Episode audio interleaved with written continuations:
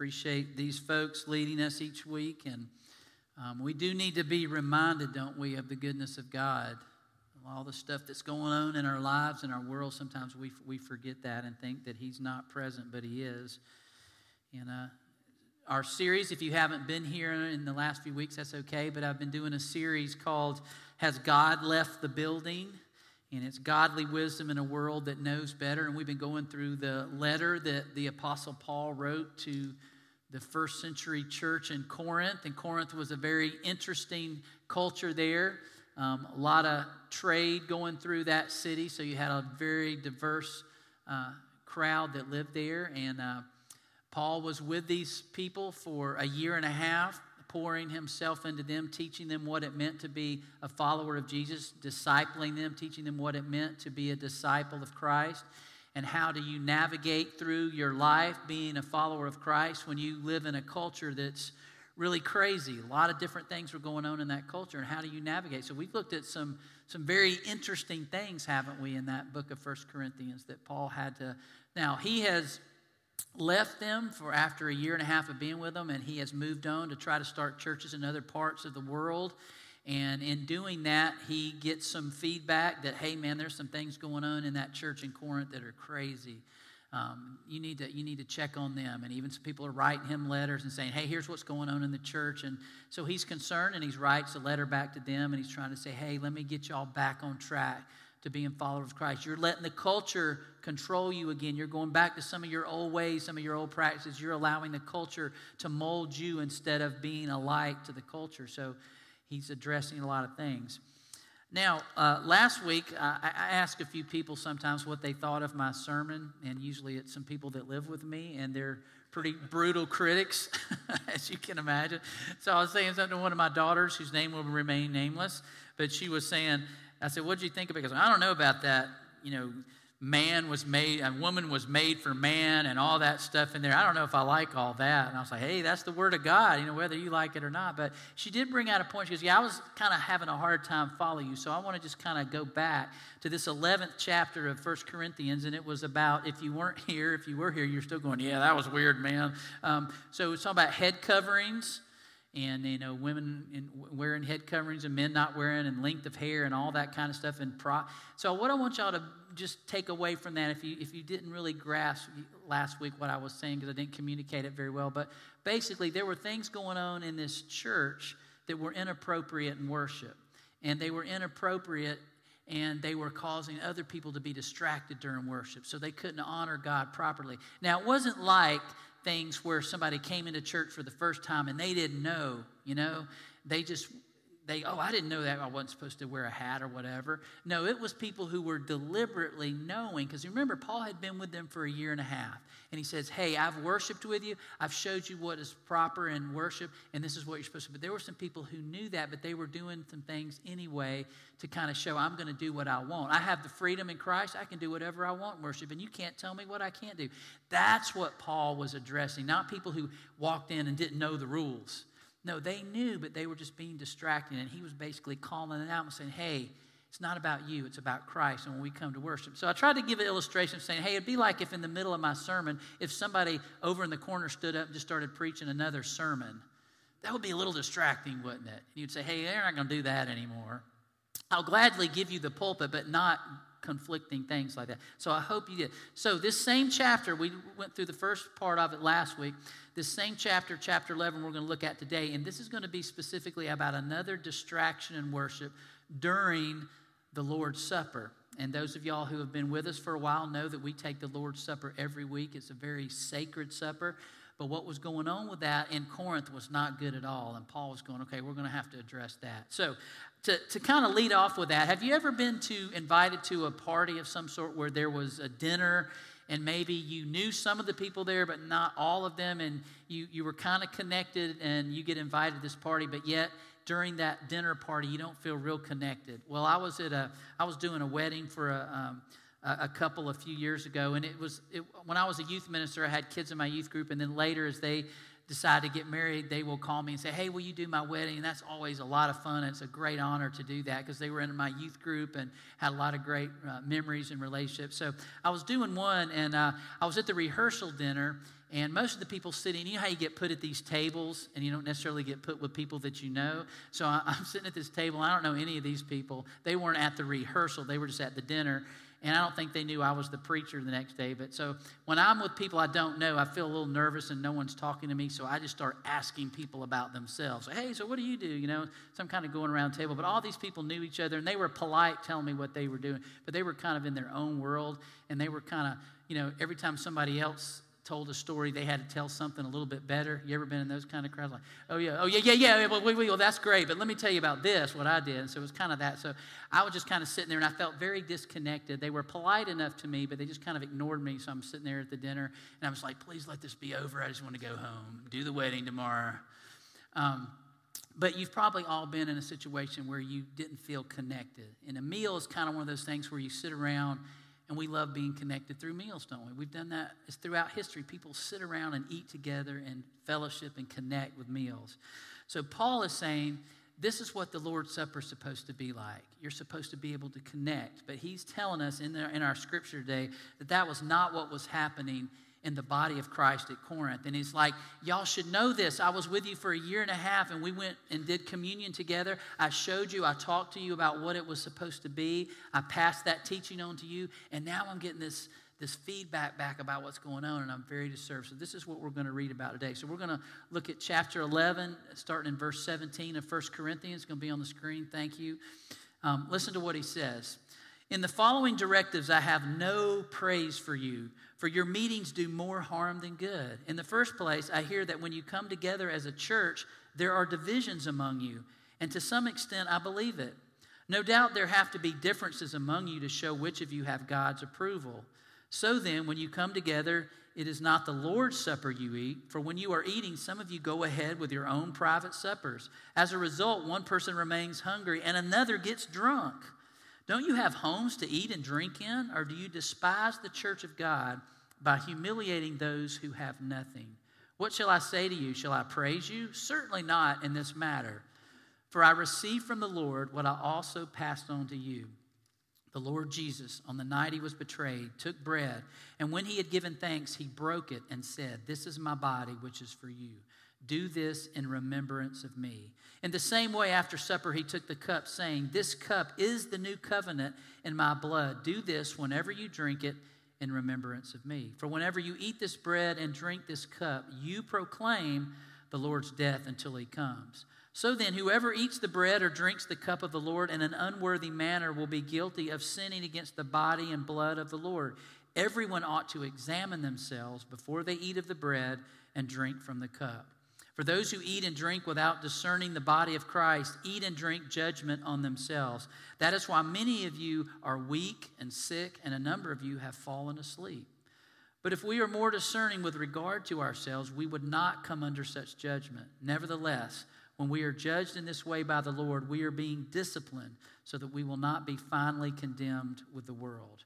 So then, my brothers and sisters, when you gather to eat, you should all eat together. Anyone who is hungry should eat something at home so that when you meet together, it may not result in judgment. And when I come, I will give you further directions. So, Paul is addressing something, and, I, am sure as you're reading that, you're going, What in the world? People were eating a meal at the church and getting drunk. And man, that's, that's crazy, but that's what was happening. And so Paul has to, first of all, he's going to address the problem and say, Here, I hear what's happening. And you probably heard that one little comment. He says, And to some extent, I believe it. Because he's saying, I hear a lot of stuff, but I have to sort through what I hear and say, What is the truth? Do we all have to not do that in, in, in times? You hear a lot of stuff, but you have to sort through what is the truth. And uh, then he says, Okay, there's some, there's some issues here, and I'm going to address those. But here's the foundation of what the Lord's Supper is all about. This is communion, this is sacred. And I'm going to remind y'all of what I did when I was with you a year and a half. I'm going to remind you of the very foundations of what you're supposed to do during that time. And then he's going to talk a little bit about the implications, as you heard, of what happens when we are irreverent from taking that sacred supper. So the problem, he says, and, and we may not can, can, can really relate to that because we're going, now, I've been to church a lot, but I've never seen anybody get drunk during communion. I mean, that would be weird, okay? But you have to remember, there were not church buildings in the first century. They met in homes, they met in people's houses, and they had worship services. And I don't know if you had to take a guess on how many people uh, were members at the member of the First Corinthian church. What would you guess? You don't have to say it out loud. Uh, I'm not going to call you out, but it was probably a 100 or less. And the reason commentators think it was a 100 or less is that as they've excavated uh, Corinthian ruins over the years, they found these different houses and homes, and they said nothing they could find was more that could fit more than 100 people in there. So that's why we think it was a relatively small church that Paul was a part of and spent so much time with. But what was happening is, you probably noticed, there was a meal going on before the Lord's Supper. And you go, what is it? What is it? Why would people have a big meal during worship service? I mean, that'd be great, wouldn't it? I mean, we'd be going, yeah, man, we'd be packing it in here, you know? But basically, if you remember when Jesus instituted the Lord's Supper on the night before he went to the cross, he was eating a special meal. Does anybody remember what that was? Passover meal, exactly. It was to commemorate way back in the Old Testament when Moses said, Pharaoh, let my people go. And finally, after all the plagues, and finally there was the, uh, the plague of the, uh, you know, you had to put the blood over their doorpost. And, and finally, the, the, the, angel went out, and, and the firstborn was lost. And this was the Passover angel was going through. And so finally, Pharaoh lets all the people go, and they all got up in haste, and they made this bread, and they finally escaped after 400 years or more of slavery into Egypt. And so the Israelite people, this was sacred remembrance for them. So Jesus was doing this with his disciples. And at the end of that meal, there was a meal. They had lamb. If you've ever been to a Seder or anything like that, where they explain all the different things, there were there's lamb, there's bread, there's a certain, but it's a meal and it's a celebration. So the disciples were having a meal before Jesus instituted this new covenant in his blood. And he took a piece of bread and the cup, and they had wine, and they said, This is a new covenant in my blood. And he explained all that. But so the people in the first century said, Hey, yeah, when we come to worship, uh, or when we're going to have communion, we're going to have a meal first. And then after the meal, after we fellowship and got really connected to one another, then we're going to take the Lord's Supper together to remember his death in his resurrection. So that's what they were doing.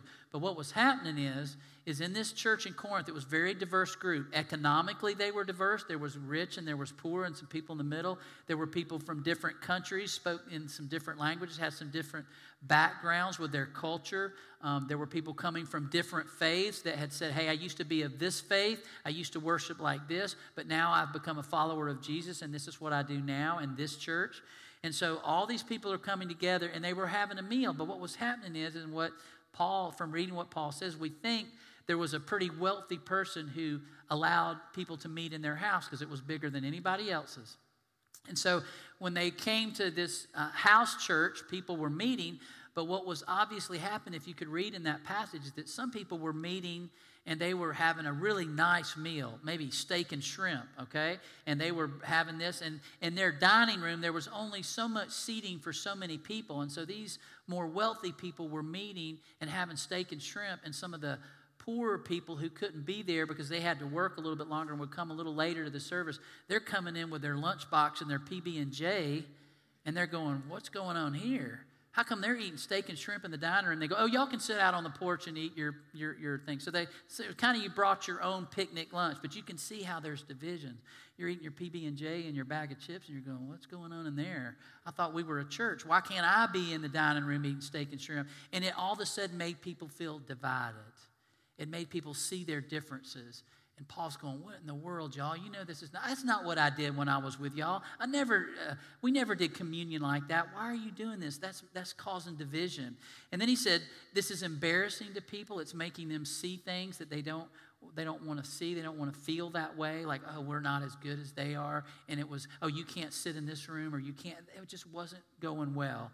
And it says people were eating and drinking in excess, being gluttons. I mean, can you imagine walking into a worship service and you're, the guy at the door that's greeting you's drunk. Like, hey, welcome to Southwest. You know, I mean, that would be embarrassing. You're like, what in the world is that guy doing?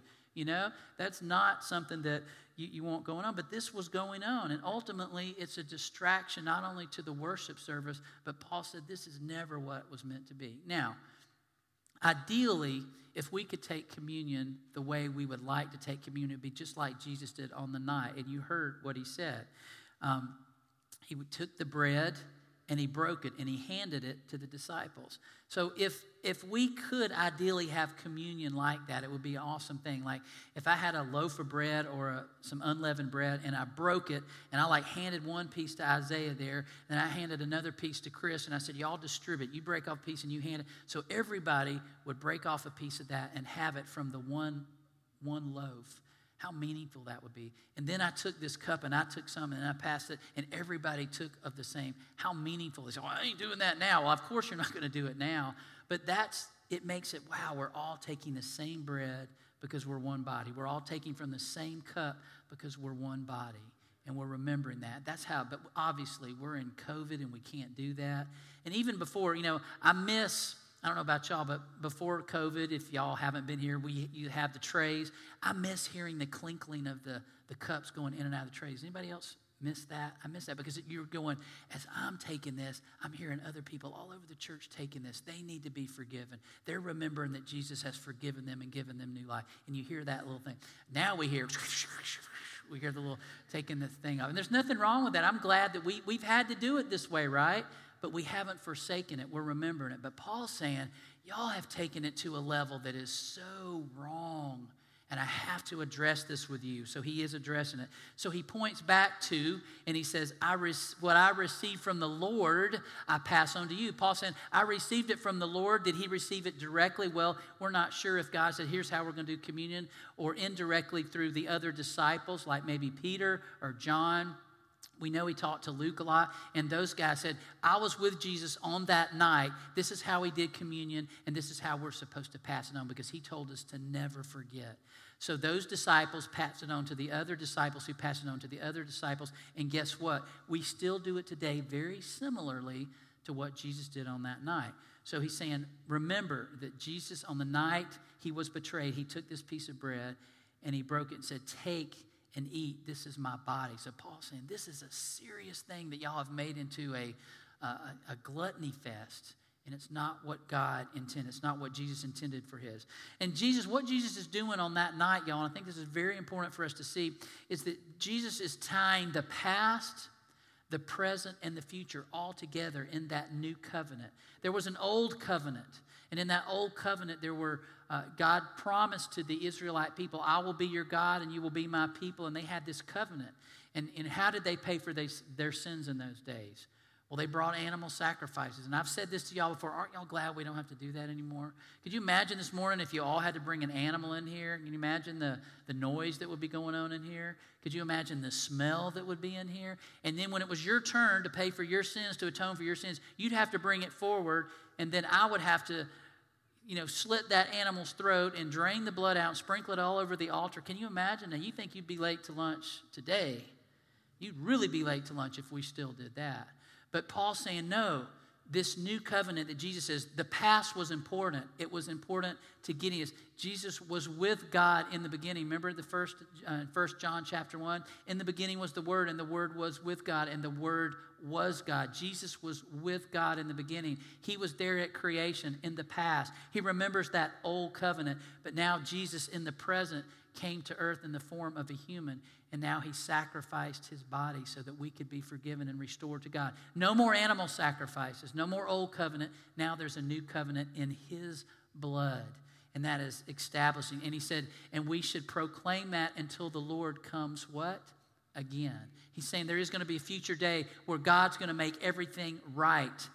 Does anybody think the right way is going on in our world right now? no. But he's saying the past was important. The present is important, but the future, God will make everything right. He will ultimately make that right. So he takes the past, the present, and the future and brings it all in in that new covenant in his blood. And that's what he's trying to get them to understand.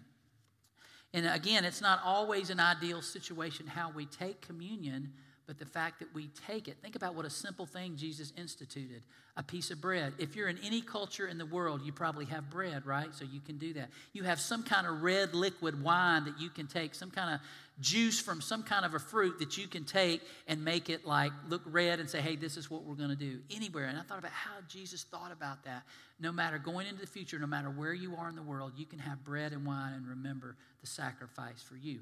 Now, I've been in other countries. I've been, I've had the opportunity to take communion in India in Haiti, in Ethiopia, in Guatemala, in Mexico, and in all those places, it wasn't exactly the kind of stuff that we have in our communion, but it was very meaningful. And I knew whoever did that in that culture did it for them. And it was very meaningful to take it in another place, going, I'm still remembering the body and the blood of Christ shed for me. And somebody in another culture is doing that too, and it's meaningful for them, and it's, it's a very sacred thing.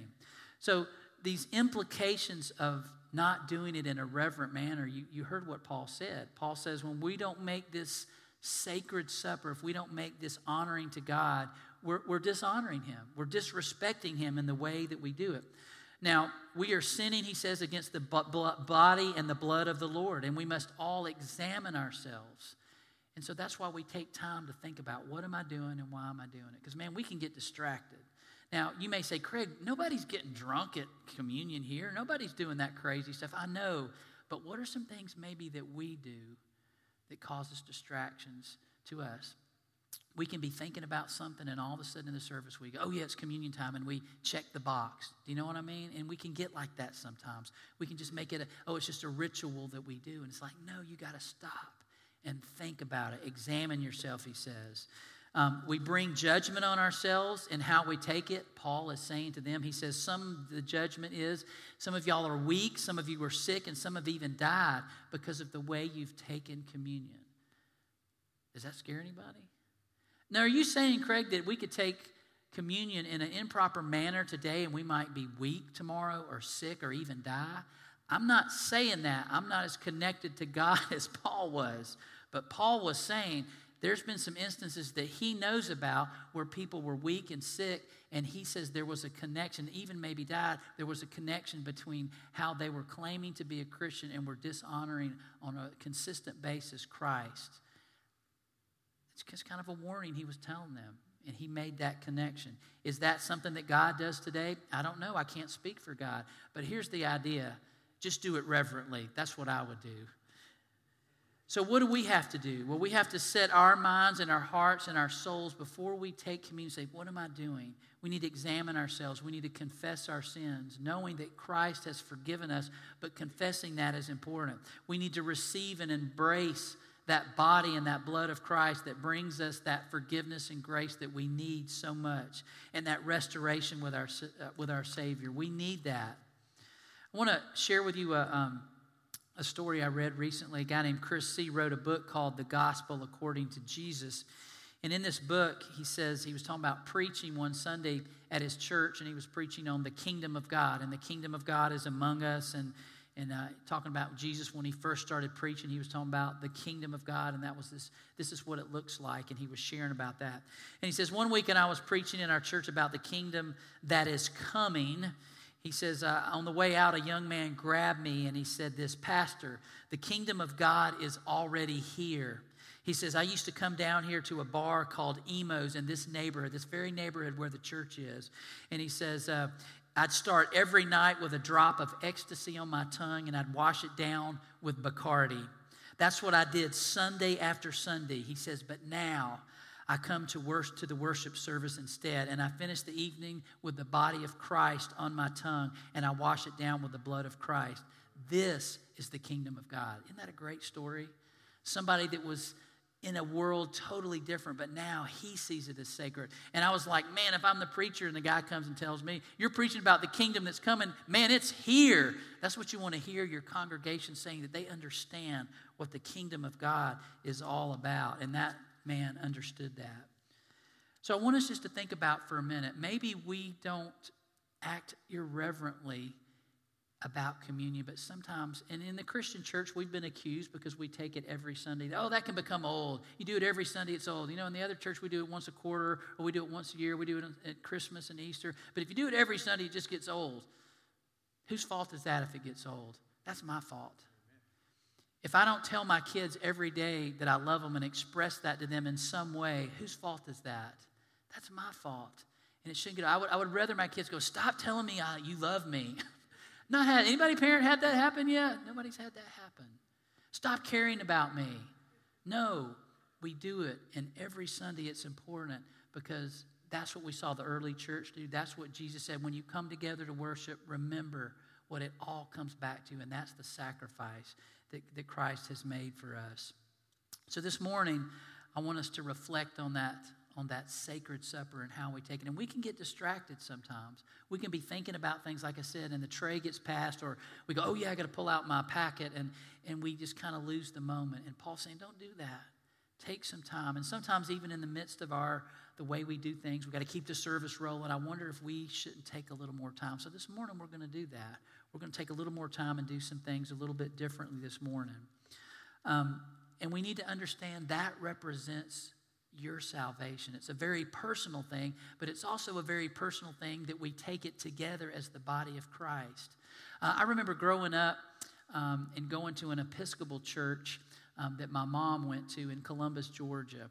And it's this beautiful church. And it's just, it's really old. And it's, I mean, when you walk in, it's like, oh, you know, you like, God is, He lives here. I mean, it's just stained glass, the wood, and the marble floor. I mean, it's awesome. And so, but one of the things I was used to just taking the little cups um, in church, but I went there and you had to walk forward up these stairs to this altar and you had to kneel on these benches and you had to hold your hands out. And the priest would come by and he'd say, the body of Christ, and he'd put that in your hand and you would take, or he'd put it on your tongue. And then he'd have this silver chalice, you know, and he would say, the the blood of Christ given for you, and he would let you drink some. And I remember the first time we had grape juice at my church, and this was wine. I was like, whoa, I was like 11 years old, and I was like, whoa, what is that? You know, and it was a little bit different, but it was powerful there. Even though I wasn't in my church, I was still with believers in another part of the world, remembering that very same event that gave me salvation along with other people. And it was a very powerful thing. And I know y'all have experienced it in different ways. And I'm glad to have experienced it in different ways, but it still points to the same thing that I was blind and now I see. I was lost, but now I'm found. I was dead, but now I'm alive in Christ. And that's what that represents. So this morning, I want us to do something a little differently. I want to offer an invitation, as we always do. If you want to accept the Lord today, we're going to do that, but we're going to ask you to come at the end of the service, and I'll walk you through that. I know of some folks that are coming, uh, but we want to really focus just for the next few minutes on how we take communion this morning and really focus in on what we're doing. So, what I want you to do this morning is, is usually when I say communion, I can hear the wrappers. Don't do that yet, okay? We're going to do a couple things. And I know, I know it, those wrappers can be, be a hassle, but I really want us to just focus this morning on all the stuff that's going on in the world. Y'all know um, with the COVID, um, with the racial issues this year, with all the political, are y'all tired of hearing political ads and all this stuff? And I'll be honest, I'm concerned about what's going to happen Wednesday, whoever wins. And we've got a lot of stuff going through our heads, and we're, we're, we're, we're worried about those things. But I want us this morning to just really focus on our salvation that no matter what happens in the election, no matter what happens with this, um, this pandemic, that the thing that really separated us from God, our sin, has been taken care of. And we want to celebrate that and embrace that this morning. That regardless of whatever happens, I am with God now because He gave His life for me.